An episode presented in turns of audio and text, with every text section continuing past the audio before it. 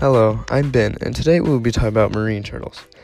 Out of the seven species of marine turtles, six are either critically endangered or endangered. Among the latter is the leatherback sea turtle, a species that has survived one hundred million years, but now faces possible extinction. While their population is stable in the Atlantic Ocean, their numbers have declined by ninety-five percent in the Pacific. The leatherback female lays her eggs on sandy ocean beaches in the dark of night and then returns to the sea. The babies hatch simultaneously in large numbers and immediately scamper across the sand to try to survive to adulthood in ocean waters. To describe it, they start out as a cookie and come back the size of a dinosaur. These turtles have been put in danger because they are hunted for meat and used for leather. Their eggs are also taken as food. They often drown after becoming entangled in fishing nets and lines.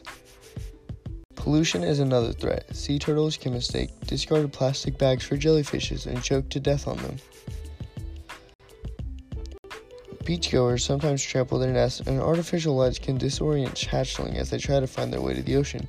Going in the wrong direction increases their chance of ending up as food for predators. Add to this threat of climate change, global warmings will raise sea levels, which will flood nesting and feeding habitats, and change ocean currents, which could disrupt the turtles' migration routes. Locals have found a way to stop this, though, by stop harvesting eggs, and volunteers were enlisted to find and rescue nests before they could be poached and to build hatcheries to protect the eggs. For the leatherback turtles, this program was successful. In two thousand four, on the local beach, all known nests had been poached. The following year, all known nests were protected and none were poached. The leatherback had become an important economic resource for all, not for just few, of the residents of Playa Junquillal.